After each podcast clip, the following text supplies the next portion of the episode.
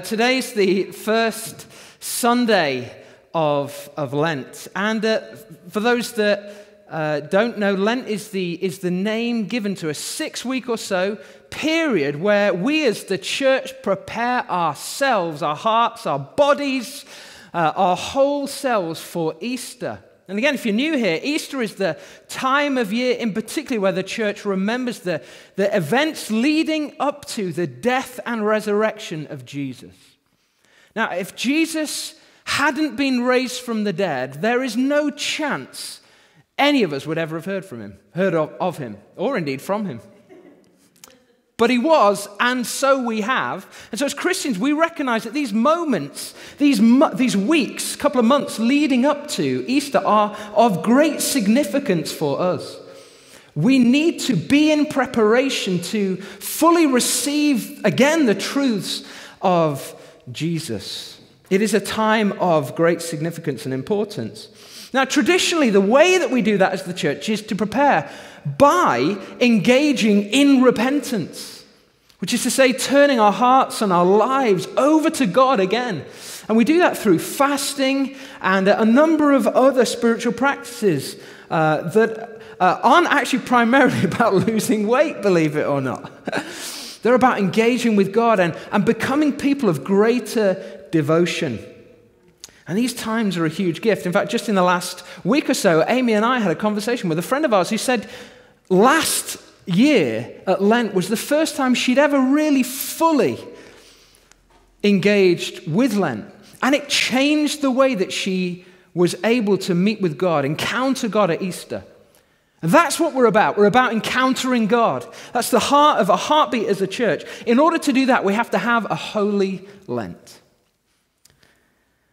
Lent is hugely important because we want to encounter God. And so it was with some surprise that when I took my weekly jaunt onto social media this last week, as I sort of took in some of what I saw other churches doing and how they were positioning themselves for Lent, I actually saw uh, often, or in lots of cases, an omission, a lack of conversation around Lent. I saw one particular church which I enjoyed uh, pointing people toward Pancake Day but with no other conversation around Lent. Now, look, I'm not saying that a church's social media account is fully representative of the heart or the vision of that church, but it did strike me as significant and indeed as interesting and relevant.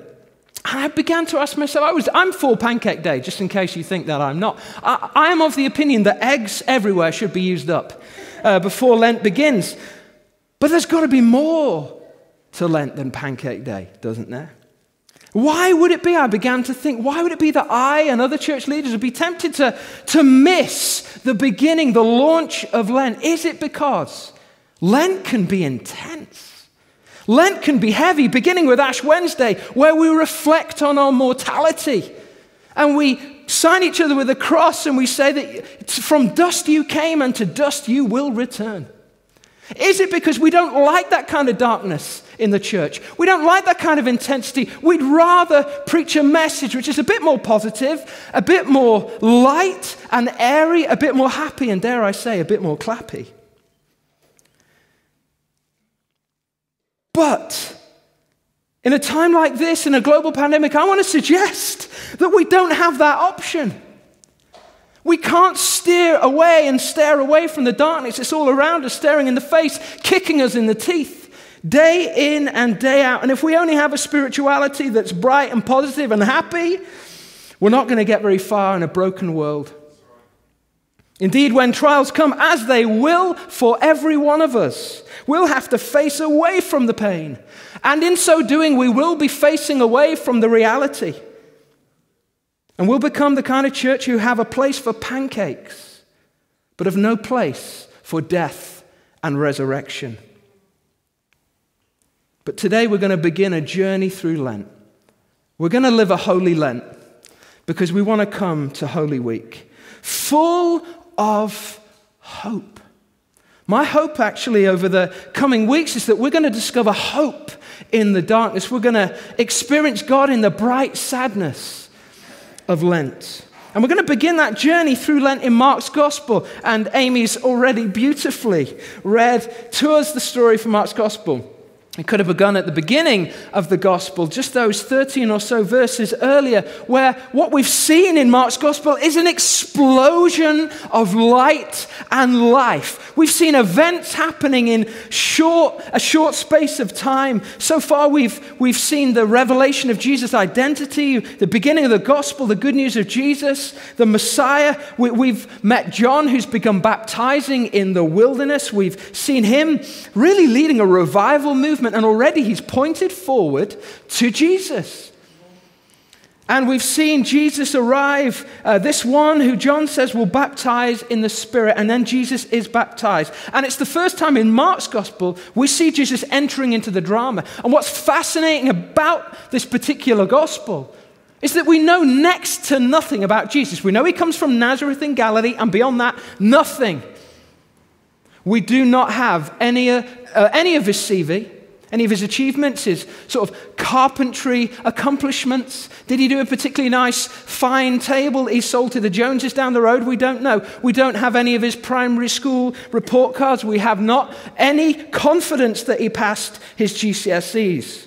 Nothing of his background is shared with us. But what God does is to foreground him by pronouncing and announcing his identity and mission to anyone who would hear this is my Son, the beloved, in whom I am well pleased. what's going on here? Well, as I said, God is foregrounding him. This is this fits the classic picture of theophany, of God appearing, of God speaking. We have a number of the, the signs that, by the way, if you're going to have a sort of spiritual experience, these are the signs you'd want, right? A booming, audible voice of God. You'd want that. You'd want uh, anything to do with water, speaks of the, the coming of the Holy Spirit. We see this all the way through the Old Testament. We see this actually in the beginning, and we see this in Ezekiel and in other prophets this picture of water, a sign and a symbol of God's Spirit being poured out. We want some of that. You'd also, if you were, if you could be choosy, you would actually have the heavens opening. That's good. Isaiah 64, verse 1. Oh Lord, that you would rend the heavens, you would tear open the heavens and come down, that the mountains would quake at your presence. You'd want that too. And if you could be particularly picky, you'd also choose a dove. You certainly wouldn't choose a pigeon. You would choose a dove, uh, indicative of God's promise for a new world. And no sooner has Jesus had this phenomenal declaration of his mission and his identity than he's thrown out, cast out into the wilderness, into lockdown. And for 40 days and 40 long days and nights, that identity and purpose and promise is tested and it's weighed and it's pulled apart, and Jesus is in the wilderness, and all he has to rely on is God. None of the trappings, none of the trimmings, just God. And in that moment, he, he learns obedience, so the scriptures say. And once Jesus returns from the dead, all of this in Mark's gospel is happening in a line. Mark is so economical, it's amazing. And then Jesus returns and he begins to preach, and his message is a message of a fresh start. This is where I want to camp today. You can learn this one. It's so simple. This, this verse is so significant. The time has come. The kingdom of God has come near. Repent and believe the good news. The good news, the gospel. This, folks, in a sentence, is the gospel. The gospel. Here it is in a line the gospel. If you're new to church today, maybe you're new here, or maybe you're at home watching for the first time, you've never been to church before, perhaps, you've probably heard this word gospel. Probably because you, you've encountered one of the most wonderful genres of music ever dreamed up gospel music. Or maybe you know that the biographies of Jesus, Matthew, Mark, Luke, and John, wait, were they the Beatles? No, that is the gospel writers. Maybe you know about them.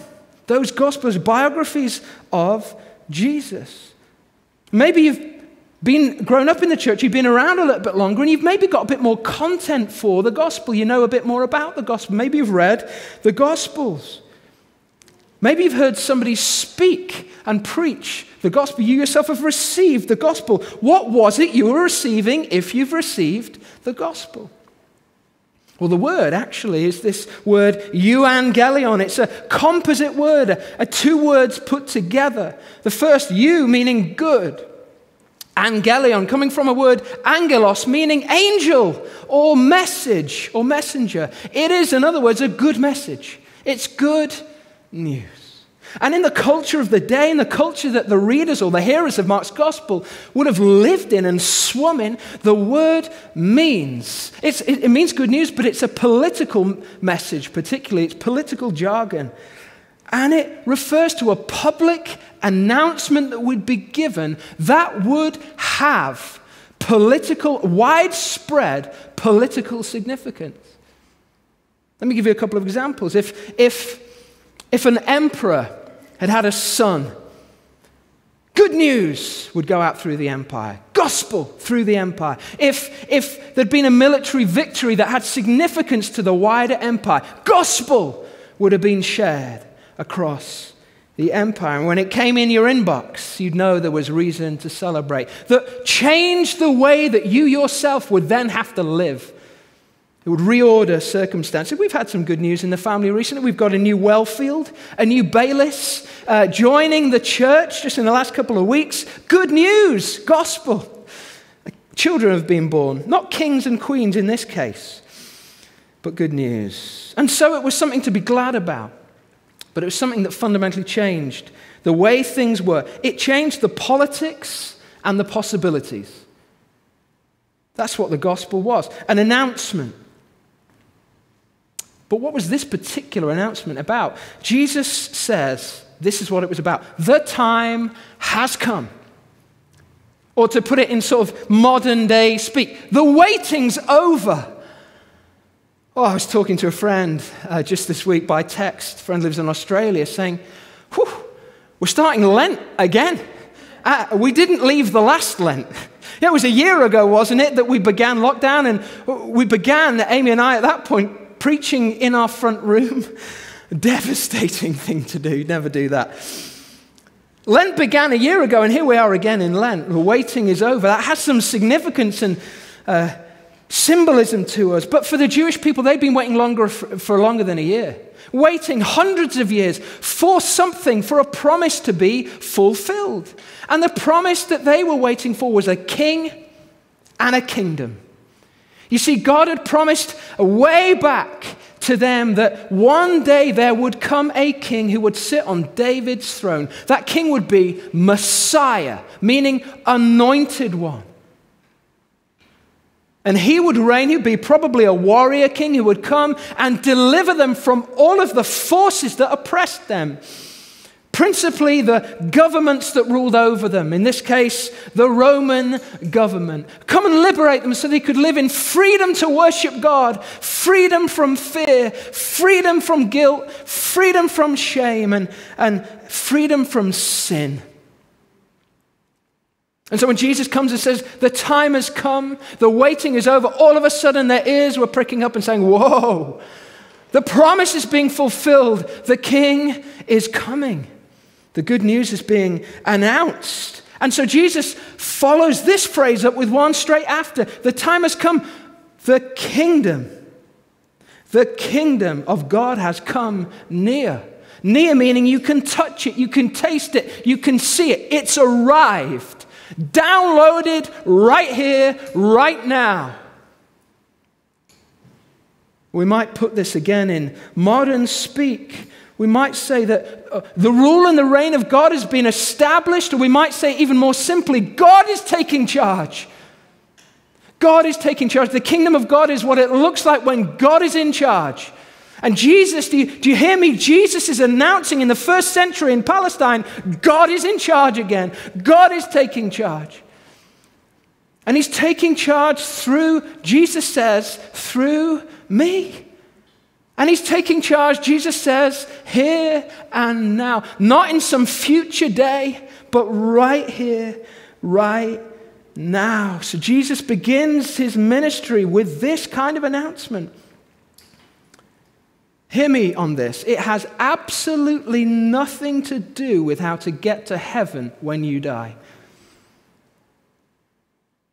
It may have a knock on effect for that, but it, it's much more to do with how God is going to bring heaven to earth right here and now in the middle of history. And He's going to do it through uh, the life and ultimately the suffering and death and resurrection and ascension of His Son Jesus. It's strange news. It's so strange. And so it's no, it's no surprise, perhaps, that we'd rather stick with pancakes We'd rather preach about pancakes. We'd rather talk about good, positive stuff that's not so complicated, that's not so alien to us. Stuff like how you can live your best life now. Stuff that Jesus never said, and he never would. Because he was too busy talking about how you could take up your cross and follow him. And we're going to be looking at that in the coming weeks. Rowan Williams, former Archbishop of Canterbury, theologian at large, said this. I want that title when I retire. He doesn't have it, I just gave it to him. Rowan, if you're watching, there you go, you've just been ordained again. It's, he says this, it's an announcement that God is taking over. That the gospel is an announcement that God is taking over. And so the reader is warned from the very first verse of Mark's gospel that she or he must look and listen in the gospel for all the things that change the state of affairs in the world. This is going to be a book about change, a book about how the world came to look different under different management. The gospel is the proclamation, the proclamation, the declaration that the, the world is now under new management. And the manager is the Messiah, is the King Jesus, the one with wounds in his hands, with a wound in his side, who has been resurrected in his glory, who has ascended and is reigning at the right hand of the Father. He's the King. He's the king. It is, in summary, the announcement that in a backwater of the Roman Empire, an unknown Jewish carpenter, Mary's boy, self styled rabbi, he was claiming and proclaiming that God was doing something very new, and he was doing it in this one, this Jesus. He was announcing that a change was coming, and indeed it had come, that God was taking charge, and it looked like healing. It looked like preaching. It looked like hoping and dreaming and joying and peacing and all of these other things. And it looked like death and it looked like resurrection. This is a strange announcement. Maybe it doesn't sound a lot like the gospel that you grew up receiving. It is connected to the gospel we speak of, it is connected clearly to the forgiveness of sins, to the confidence that we'll be with Him forever in the future kingdom that He will come again to restore us into. It is connected, but fundamentally, the gospel is the declaration that God has begun that the good news. What are we to do with it? What are we to do with this alien news? Well, we could do worse than listen to what he tells us. Repent, he says. Repent and believe the good news. Repent and believe it. How do we repent? Well, this is old ground here. We've rehearsed this here at Trinity many times. The word repent has less to do with feeling really bad about things you did that you're really guilty about, and much more to do with changing your way of thinking and acting Repentance is a change of mind that leads to a change of heart and life. It is described by life governed by new priorities. Repentance is about breaking any and every contract with any other king and kingdom. Any other loyalty we have in our lives that comes before Jesus, breaking it. If, if you have any political loyalty, or we should say, in these days of fragmented identity and identity politics, if you have any modifier, anything you put before the word Christian, English, British, conservative, Labour, gay, straight, any other identity, black, white, rich, poor, anything, any other identity before Jesus, you strike it from the record. You say, No, I'm a Christian. That's who I am. To repent is to come back to Him as the King and to renounce every other claim that every other kingdom has in our lives. To turn away so that we might turn towards. The biblical word for that is repentance. It's something, if you're like me, if you're as sinful as me, you have to do every day. It is a state of heart and mind that keeps us close. We keep returning, keep returning. As we turn, we find, as Amy's talked to us recently about, we find those mercies which are new every morning. But we don't find them if we don't turn. And secondly, we believe. This word belief, we think as, as modern Westerners, we often think about the stuff we fit in our heads. It's not about that. Belief is connected to stuff maybe we think, but it's primarily about our way of life. It's about trust. It's much more to do with the heart. It's about confidence, about trust. Rowan Williams says that we might translate that simple verse change your minds, trust this proclamation. Trust. Trust the proclamation that that was and is what God was doing with Jesus. Trust. Stop trusting the proclamation that if you try a little bit harder, life will work out like you've always wanted it to. That's the American and the Western dream. Trust instead that King Jesus has done everything needed for you.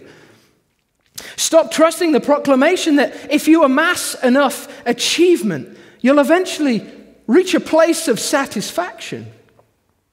Trust instead that He is your achievement, He is your satisfaction. Stop trusting the proclamation that if you're acceptable to other people, your friends, your colleagues, your parents, dare I say, even your children, you'll become acceptable to God. Trust instead that He has accepted you on the basis of Christ's work on your behalf. Stop trusting the proclamation that you could gather enough worldly material, enough entertainment, enough uh, experiences traveling the world, enough, enough anything, enough power to live a fulfilled life. Trust instead that He is enough and that He will and has empowered you to live life with Him. Stop trusting the proclamation that the value of your life can be measured by your bank account, by your looks, by your weight, by your uh, intellectual achievements, your relationship status, by anything else other than God's love shown to you in Jesus Christ. Trust that He will provide instead all that you need. Trust the gospel truth that God has come close in Jesus, that He has begun a new world order and that he won't stop until he has declared over every part of creation, mine. Because hope comes from trust.